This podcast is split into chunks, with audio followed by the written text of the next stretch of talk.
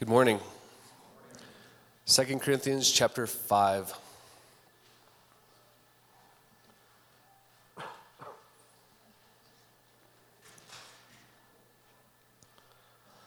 For we know that if the tent that is our earthly home is destroyed, we have a building from God, a house not made with hands, eternal in the heavens. For in this tent we groan, longing to put on our heavenly dwelling if indeed by putting it on we may not be found naked. For while we're still in this tent, we groan, being burdened, not that we would be unclothed, but that we would be further clothed, so that what is mortal may be swallowed up by life. He who has prepared us for this very thing is God, who has given us the Spirit as a guarantee. So we are always of good courage. We know that while we're at home in the body, we are away from the Lord, for we walk by faith, not by sight. Yes, we are of good courage, and we would rather be away from the body and at home with the Lord. So whether we are at home or away, we make it our aim to please Him. For we must all appear before the judgment seat of Christ, so that each one may receive what is due for what he has done in the body, whether good or evil. Therefore, knowing the fear of the Lord, we persuade others, but what we are is known to God, and I hope it is known also to your conscience. We are not commending ourselves to you again, but giving you cause to boast about us, so that you may be able to answer those who boast about outward appearance and not about what is in the heart. For if we are beside ourselves, it is for God. If we are in our right mind, it is for you. For the love of Christ controls us because we have concluded this that one has died for all. Therefore, all have died. And he died for all, that those who live might no longer live for themselves, but for him who for their sake died and was raised. From now on, therefore, we regard no one according to the flesh. Even though we once regarded Christ according to the flesh, we regard him thus no longer. Therefore, if anyone is in Christ, he is a new creation. The old has passed away. Behold, the new has come. All this is from God, who through Christ reconciled us to himself and gave us the ministry of reconciliation. That is, in Christ, God was reconciling the world to himself, not counting the trespasses against them, and entrusting to us the message of reconciliation. Therefore, we are ambassadors for Christ, God making his appeal through us. We implore you, on behalf of Christ, be reconciled to God. For our sake, he made him to be sin, who knew no sin, so that in him we might become the righteousness of God.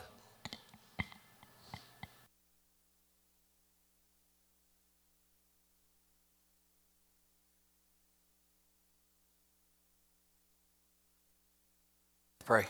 Father, we thank you for your word. Lord, I pray that it would be, have a home in our heart. Lord, that it would grow up into fruit for righteousness and strength and focus that we might accomplish the purpose for which you saved us, Lord. Give us understanding, Lord. I pray that I might be spirit filled and that every one of us might be spirit filled listeners, that we might get what you're trying to teach us this morning. In Jesus' name, amen. The message is entitled Christmas Presents. Jesus came that he might be the Lamb of God. He came on purpose to live among us that we might he might be examined by the people that he was around, and especially for those last three and a half years, he lived among us. And even Pilate, when he was tested when he examined him, said, I find no fault in him. And then he went on purpose to the cross. Jesus said in John 10, No man takes my life from me. I lay it down on my own accord, and I'll take it up again. In Isaiah 51, it was prophesied that it pleased the Father to crush the Son so that we might be saved. On Calvary, the wrath of God was poured out. It wasn't the devil's wrath, When Jesus died for our sin, he took the punishment from our sin from God the Father. And the Bible says in Ephesians chapter 4 that when he died, he took captivity captive and he gave gifts unto men. Not only our eternal life, he gave us also the gospel. Most importantly, he gave us himself. We have his life. We have relationship with him because Jesus took our place. The Bible says in 2 Peter chapter 1 verse 4 verse 3 seeing that his divine power has granted to us everything pertaining to life and godliness through the true knowledge of him who called us by his own glory and excellence. Jesus calls us to a life of service a life of ministry. That's for every single believer. That's not for some. That's not for some who maybe are full time in ministry as a pastor, a missionary, some ministry. But every believer, as a child of God, has this great opportunity to serve the Lord. And He gave us gifts for those things. Now, in the last verse of the previous chapter, chapter 4, the false teachers always were about this life, getting the most out of this life. Their focus was about this life. They were sensual, and they used fear and greed as their motivation. And Paul, in the last verse of chapter 4, says, We look not at the things which are seen, but the things which are not seen. For the things which are seen are temporal, but the things which are not seen are eternal. John 3:16 says for God so loved the world that he gave his only begotten son that whosoever believes on him will not perish but have everlasting life. We give gifts to one another at Christmas in honor of the fact that God the Father gave the most precious gift to us. And so we give gifts to one another in recognition of that. Christmas time is especially fun for children. It's hard for them not to get into that wrapping under the tree. But for all of us, the best gifts are those gifts that somebody that knows you very well and has been thinking about what you needed for that year gave you that gift and you open it and you say, Oh, I really needed this. Maybe it's something that you just didn't want to spend the money to buy yourself, but you could really have used it. And there's two things about a gift that's so good like that. Number one, is something you can really use. It's not just something you put in the closet and in three years you discovered, oh, I think I got this a couple years ago. But it's something that goes into use. And secondly, it's something that lasts. Now, kids are all about the toys, right? I mean, they, some of those toys don't even make it off a Christmas day. And I think that young believers are like that, and they can get focused on the externals, and God does provide those. God, Jesus in the Sermon on the Mount was saying that the Gentiles, they focus on all the physical things food, shelter, and clothing. He says, Your heavenly Father knows you have need of those things. You don't have to worry about those things. He knows. And so, God, uh, through the Apostle Paul, is trying to turn their focus to the more important, the eternal gifts that God has given, that these people might get distracted away from the world and get focused on the eternal. In verses 1 through 8, we've been given the gift of good courage. For we know that if the earthly tent, which is our house, is torn down, now look at the comparison. We have a building. We can do so much to keep this body in shape, and we ought to. It's a temple for, for God to live in, but it's a temporary tabernacle. It's just a tent. And someday God's going to strike the poles of the tent, and He's going to take the tent down and we're going to die. Now, Paul was hoping that he would go in the rapture. He was always living in the imminent return of Jesus Christ. So he says, We know that if the earthly tent, which is our, our, our house, is torn down, we have a building. How many believers are playing it safe so they can just make sure they make it as long as they can instead of leaving it all on the field? Do you know that you're not going to die one day before you're supposed to? Now, the Bible makes it clear if you're a disobedient, you're a disobedient believer, He can take you home. The Bible says about that how precious is the death in the sight of the Lord, in the sight, how precious in the sight of the Lord is the death of His godly ones. So even a disobedient believer, and God has to take you home early, He loves to see you. But one believer is not going to be taken home early because he lived too faithfully for the Lord. He, he, he gave too much to the Lord, and so God had to take him home early. God knows every day you're going to live. That's not up to you. And again, you ought to take, try to take a balanced approach. You know, don't uh, just eat at McDonald's, right? Have a balanced, healthy diet so you can be in shape to serve the Lord. But you're not going to live one day longer than you're supposed to, no matter how much health and how much health food you eat and how much you give up, because God knows every day you're supposed to live. Now, for us as believers, that's a great encouragement. That's a great encouragement. And Paul said, Listen, I want you to have courage about this. I don't want you to worry. And he gives maybe some new information for these in Corinth about death. He said, The moment you die, you're with the Lord. When you close your eyes in death, you open them in heaven. When you take your last breath on earth, your next breath is heaven's air. And this is the portion we get that from. To be absent from the body is to be present with the Lord. Why is he given that focus? Some people may have been saying, well, Paul, the reason he has so much trouble is because he's not pleasing God. God wants you to enjoy this life. Certainly, there are many things to enjoy in this life. But we live to please the Lord, not ourselves.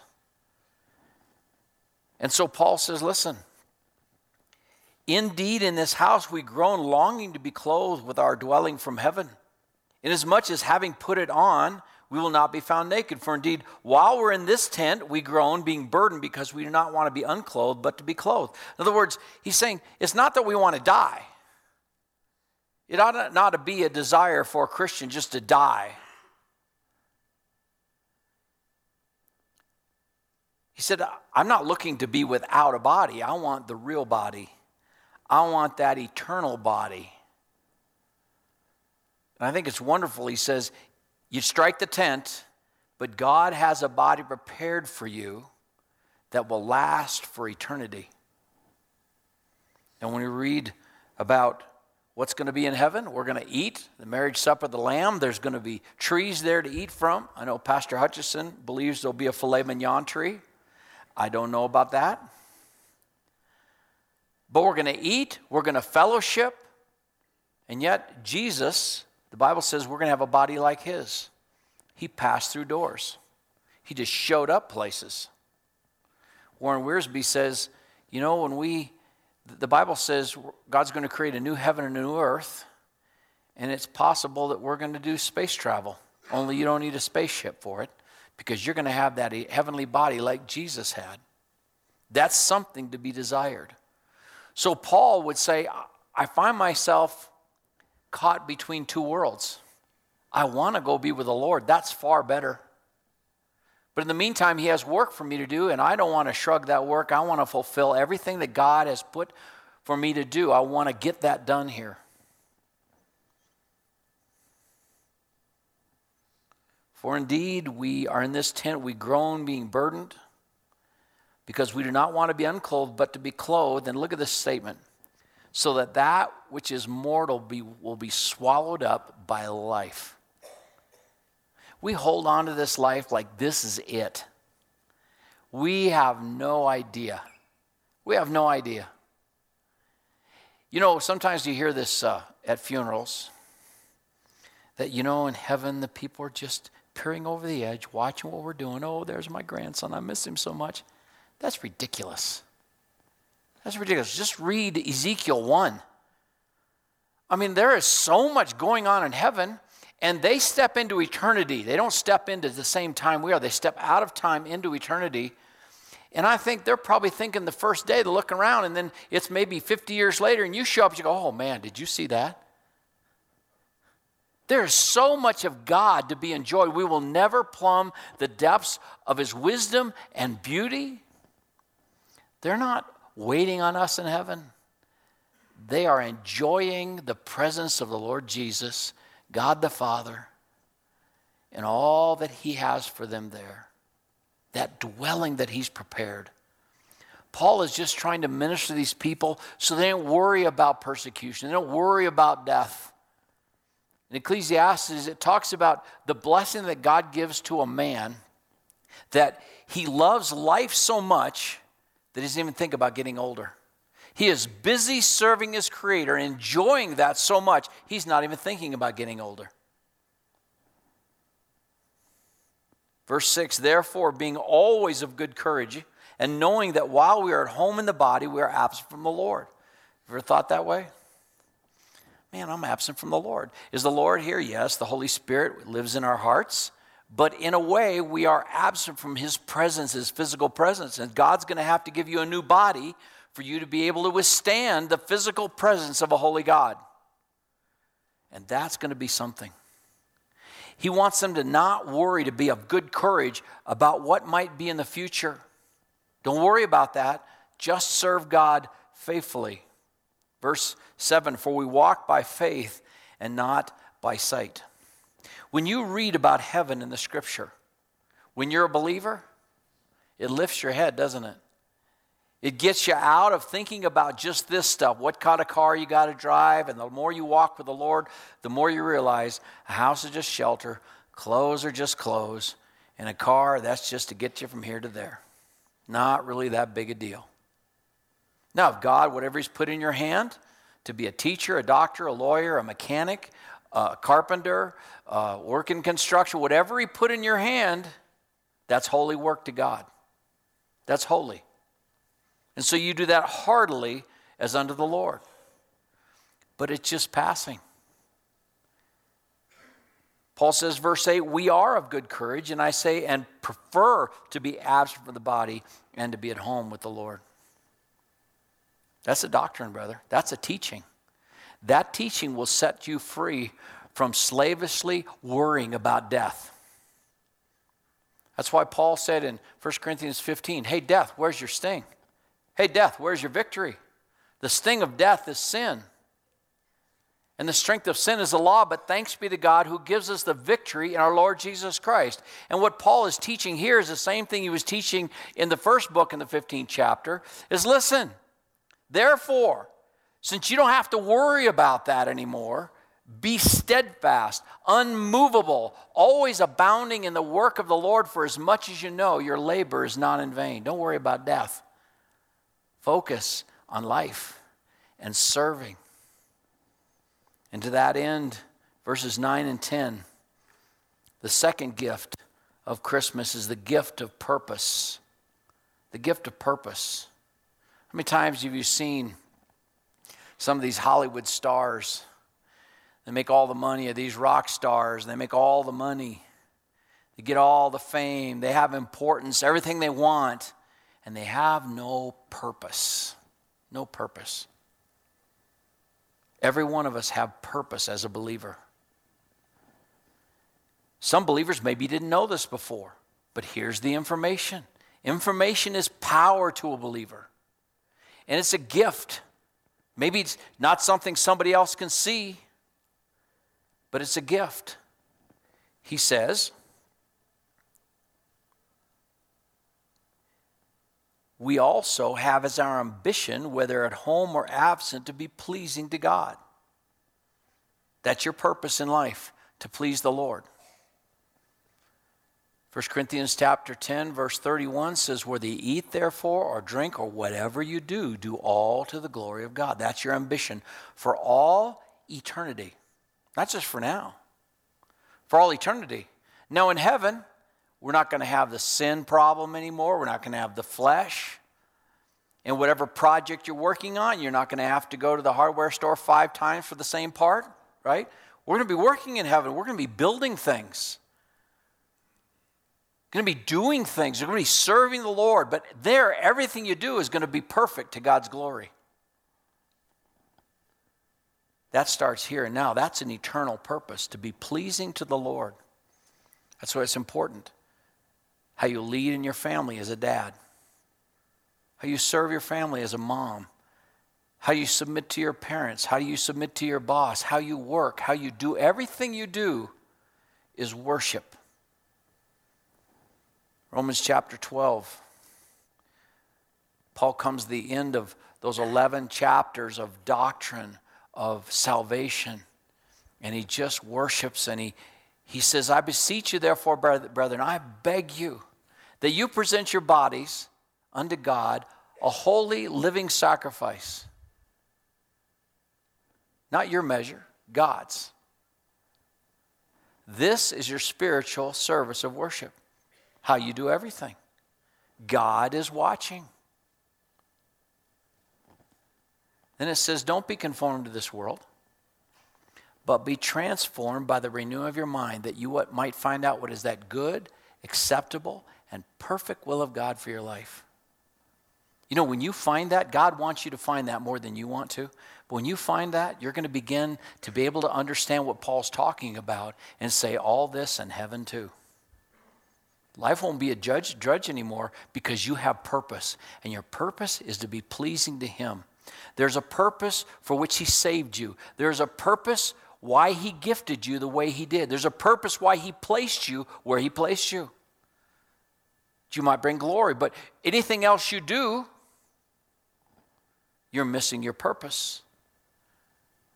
God calls you something, you said, Nah, I don't really want to do that. You're missing out on the joy.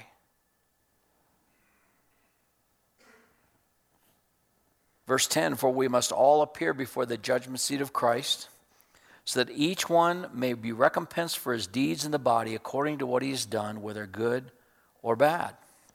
Now, that's the judgment seat of Christ. That's not the great white throne judgment. Some of you may be thinking you're going to wait and get to heaven, there's going to be the judgment to see whether you get in or not. No, no, he already told us that. If you're a believer, to be absent of the body is to be present with the Lord. No, this is the judgment, the Bema seat. This is the award ceremony where people are going to give awards for their faithfulness. Now, not compared to anybody else. Paul said that in 2 Corinthians 10. Don't compare yourself with one another. That's not wise. Doesn't matter what Billy Graham did or Billy Sunday or Charles Spurgeon or John Piper or John MacArthur. No, no, God saved you. He gifted you to be you. He just wants you to be faithful. Faithful. What's your purpose? That's the challenge to find out. Then to be faithful in doing it. Not about your salvation, it's about your rewards. There's no gospel song. Remember, Jesus came to the fig tree expecting to find fruit, and he found no fruit, so he cursed the fig tree. He was using it as an example for his disciples to be fruitful. And this is my Father glorified, John 15, that you bring forth much fruit and that your fruit remains. How's that possible? You abide in him. You just abide in him. You walk with him, he just brings it out of your life. But Paul is teaching here so that we understand there's going to be an accountability one day to help you in our decisions, to help you in your decisions. So you've been given grace. So you don't have to sin. You've been given grace, so you can now make the decision to please God. And He leads you like a shepherd, He leads you like a father. It's not a hard thing. He just wants you to do what He has gifted you to do. He says, Now we're all going to appear before the judgment seat of Christ so that each may be recompensed for the deeds in his body according to what is done, whether good or bad. In 1 Corinthians chapter 3, he talks about the judgment seat, and he says, That day will reveal whether you've been just working at wood, hay, stubble, or gold, silver, precious stone. When you're going after the chaff of this world that's not going to last, that's wood, hay, stubble. You can get a lot of wood, hay, stubble. Those false teachers were building some really big monuments to themselves. But when God measures it, it wasn't worth anything. But one day there will be an accountability. Now that's our purpose to please the Lord, verses 11 through 15. So, what's our motivation? What's our motivation? There's two motivations fear and love. Not a slavish fear, but a fear of righteousness because you know God and you know He's serious about what He says and He's going to accomplish everything He promised. In Exodus 19 18, there is a story once again of God giving the law, and God comes down on Mount Sinai. Now, Mount Sinai was all in smoke because the Lord descended upon it with fire, and its smoke ascended like the smoke of a furnace, and the whole mountain quaked violently. And the sound of the trumpet grew louder and louder. Moses spoke, and God answered him with thunder. That's a scary thing. And after God spoke to the children of Israel and gave them the Ten Commandments, they heard it, and they said, Moses, tell God not to speak to us anymore because He'll kill us. That's scary. We, as believers who really know the Lord, we love Him. We serve Him out of reverential awe because we know He means what He says. And Paul goes on to say, knowing therefore the fear of the Lord, we persuade men. We don't have to be fearful about our own destination. But there ought to be an urgency about witnessing and ministering to people the gospel because without Christ, they'll spend eternity in a godless hell without light and fire forever and ever. That's the truth. And we know God will accomplish that. And He's called us alongside to be His ministers in the gospel. We looked at that last week. He's given us this great privilege of sharing the gospel. He said, Knowing therefore the fear of the Lord, we persuade men. Knowing that one day we'll give an account for what we did with the life God has given us, and knowing that without Christ, our friends and loved ones will be in judgment. But it's not just a slavish fear, because Moses, he knew he was beginning to know God, and God calls him up in the middle of that furnace. And what did he do? He went in. What kind of faith would that take? Just to walk into the furnace. And he told the children of Israel, hey, you wait for us. And didn't take them too long. And they said, well, obviously he's not coming back. We don't know what happened to this Moses who led us out of the wilderness. He went in the fire and he was gone. Now, I know about physical furnaces. I worked in a foundry in Rockville, Illinois for years, and my my best job, my best physical job I ever did in the world was running a crane. I love that job. And the, the, reason I loved it so much is the better you got at it, the more money you made. So they paid you peacetime. So the more pieces you got done, the more you got paid. And I had to ride in this crane for a month before they even let me touch the controls. So I just began to feel the rhythm and the motion of the guy that was running the crane. And in between, he'd let me practice after a month just with the chain, swinging the chain out, making it stop. Because then they were going to hook this big, monstrous ladle to it. And you had to take this ladle and you dropped it way down in the pit. And then those great big furnaces would pour the molten metal into those big ladles and you'd pick it up and you'd take it down the line and you had a guy in the ground that was pouring. Now, I wasn't afraid of going to work. But we had respect for that furnace. And every once in a while, a ladle would break, the bottom would break, and all of a sudden the molten would just start pouring. Man, we'd hit the horn and we'd go for the pit. We'd have to lose all that, and everybody got out of the way. Why? Because it's deadly. And there's gases that are escaping from the molds that are pressed there. So when that hot molten comes by, there's this explosion going off all the time.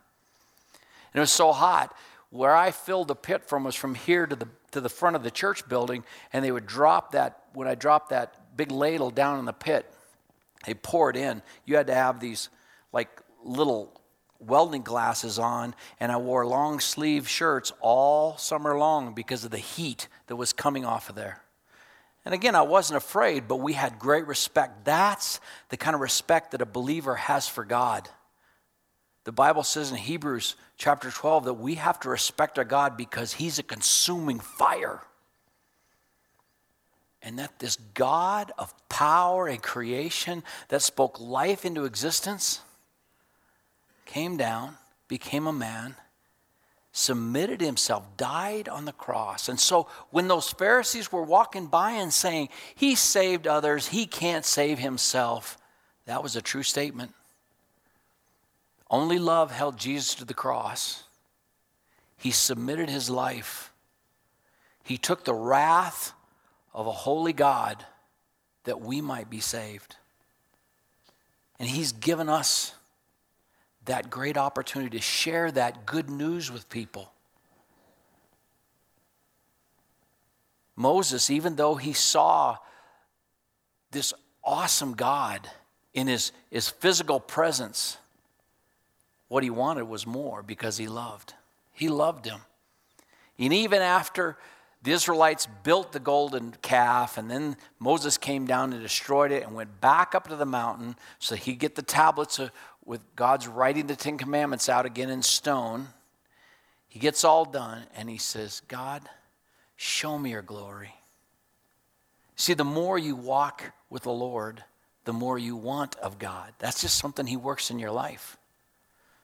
So, pretty soon as you grow, there's nothing that God can't ask that you don't want to give because you love Him. So, there's fear because you know God, and yet the Bible says we're controlled by love.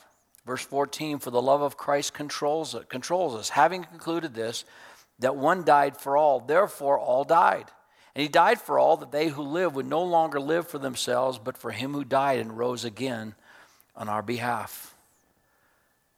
So our motivation is the love of Christ, but understanding that God is a God of power and he's a holy God and he's going to do what he promised to do. Fourthly, verses 16 through 19, there's the gift of regeneration. In 1 John 3 2, John wrote, Little children, behold, now are we the children of God. And it does not yet appear what we shall be, but we know when he appears, we'll be like him, for we will see him as he is. So he regenerates us now. That's why we see everything different.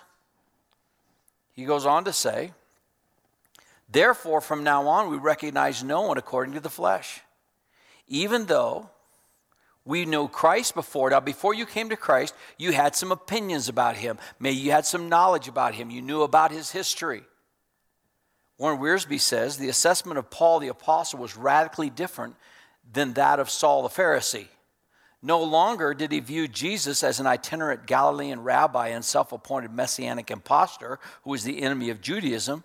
Instead, he saw him for what he really is God incarnate, the Savior, the Lord of heaven, the true Messiah who alone fulfills all Old Testament promises and provides forgiveness for sin.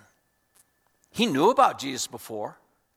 You knew about Jesus before salvation, but your whole view of everything in life has changed because he regenerated you. He made you a new creature. Verse 17, therefore, because of that, if any man be in Christ, he's a new creature. Old things have passed, all things have become new. It's just a fact. And yet, that's a gift. Otherwise, you'd have to be laboring under these laws. Oh, I got to please God.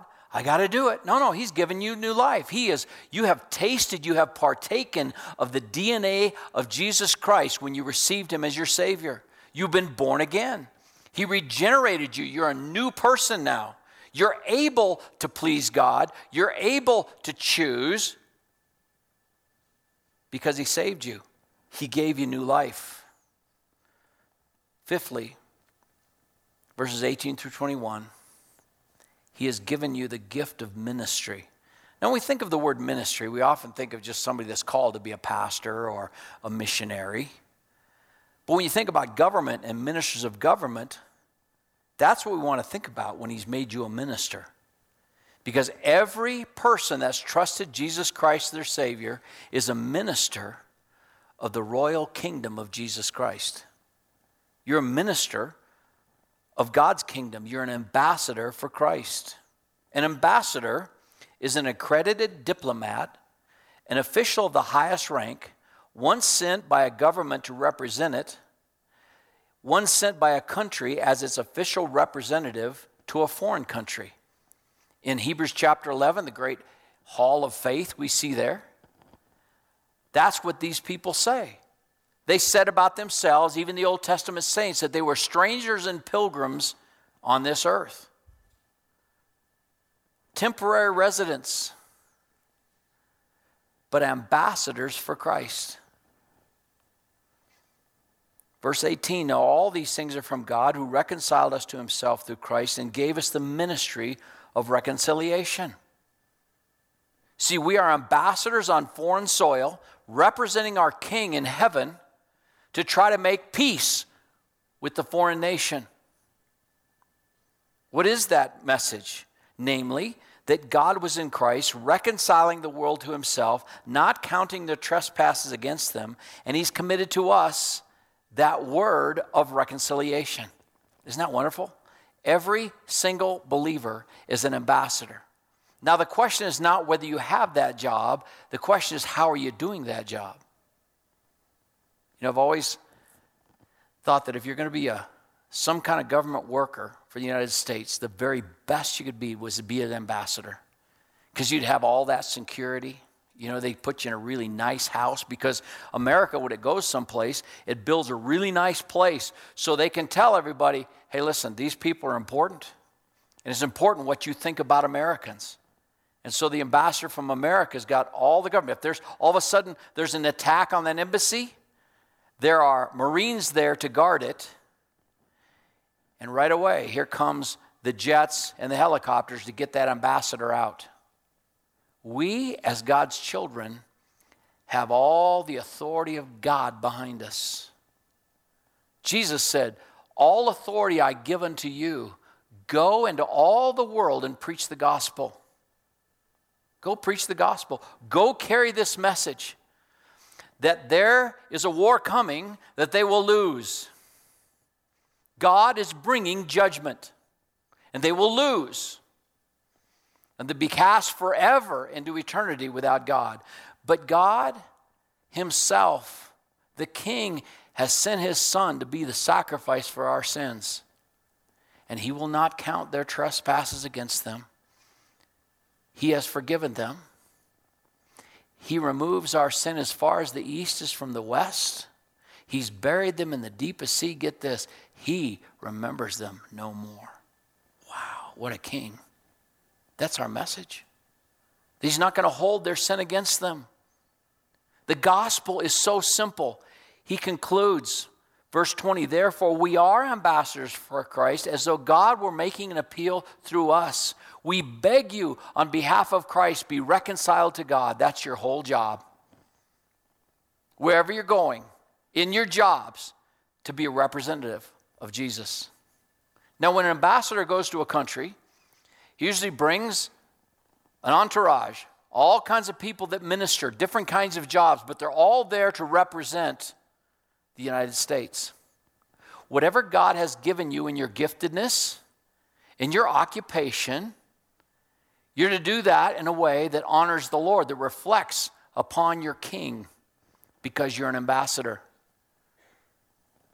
But as you're going, looking for those opportunities to share the message of that king. And that message is verse 21 that the Father made Christ to be sin on our behalf, and he knew no sin. The perfect Lamb of God knew no sin, but he became sin for us. When Jesus died on the cross, it wasn't Satan that tortured him there. The wrath of God was poured out on him. John MacArthur says, Hell came to Golgotha from 12 noon until 3 o'clock. And then Jesus, in full strength, pulled himself up and said, It is finished. All the work of salvation for your salvation was accomplished on the cross before Jesus died. And then he died and he rose again. He became sin, and the wrath of a holy God was poured upon him in your place. He became sin for us who knew no sin, that we might be made the righteousness of God in him. Positionally, you are sanctified. If you know Jesus Christ today, you are sanctified. God looks at you positionally, and it's like you never sinned. You're perfect. Why? Because you have Christ's record on you. Well, then what's all this stuff about, you know, what we're supposed to be doing, Pastor? No, that's our privilege as ambassadors. That's our opportunity as children of the King to be out doing the King's business, to be walking in his victory parade and enjoying seeing all the fruit that God is bringing to himself, to be in the harvest, to be getting the spoils. He made him to be sin for us who know sin, that we might be made the righteousness of God in him. What a privilege. What a gift. Father, we thank you for your love for us. We thank you for Christmas time. Because the whole world stops for a little bit, whether they recognize you as God or not, they remember even our calendar is based upon the coming of our Savior. Lord Jesus, you are the King. Oh Lord, tune our hearts that we would serve you in fear and in love. Not slavish fear, not worried about whether going to heaven or not, Lord, but Lord, we want to please you. We want you to be proud that we are your people. Lord, you've called us to faithfulness and you've equipped us. You've given us everything that we need for faith and godliness to complete this life in victory. Lord, tune our hearts that it is every one of our desires, the number one desire, to hear from you, well done, faithful servant. And then, Lord, we'll give you all the glory. One day, standing in that great arena of worship, shouting and singing together with all the created beings of the saints of all the ages, worthy is the Lamb that was slain to receive honor and glory and blessing and power. Oh, we look forward to that day. Create in us a heart that desires above all things to be found pleasing. And we'll give you all the glory in Jesus' name. Amen. Let's stand and sing together.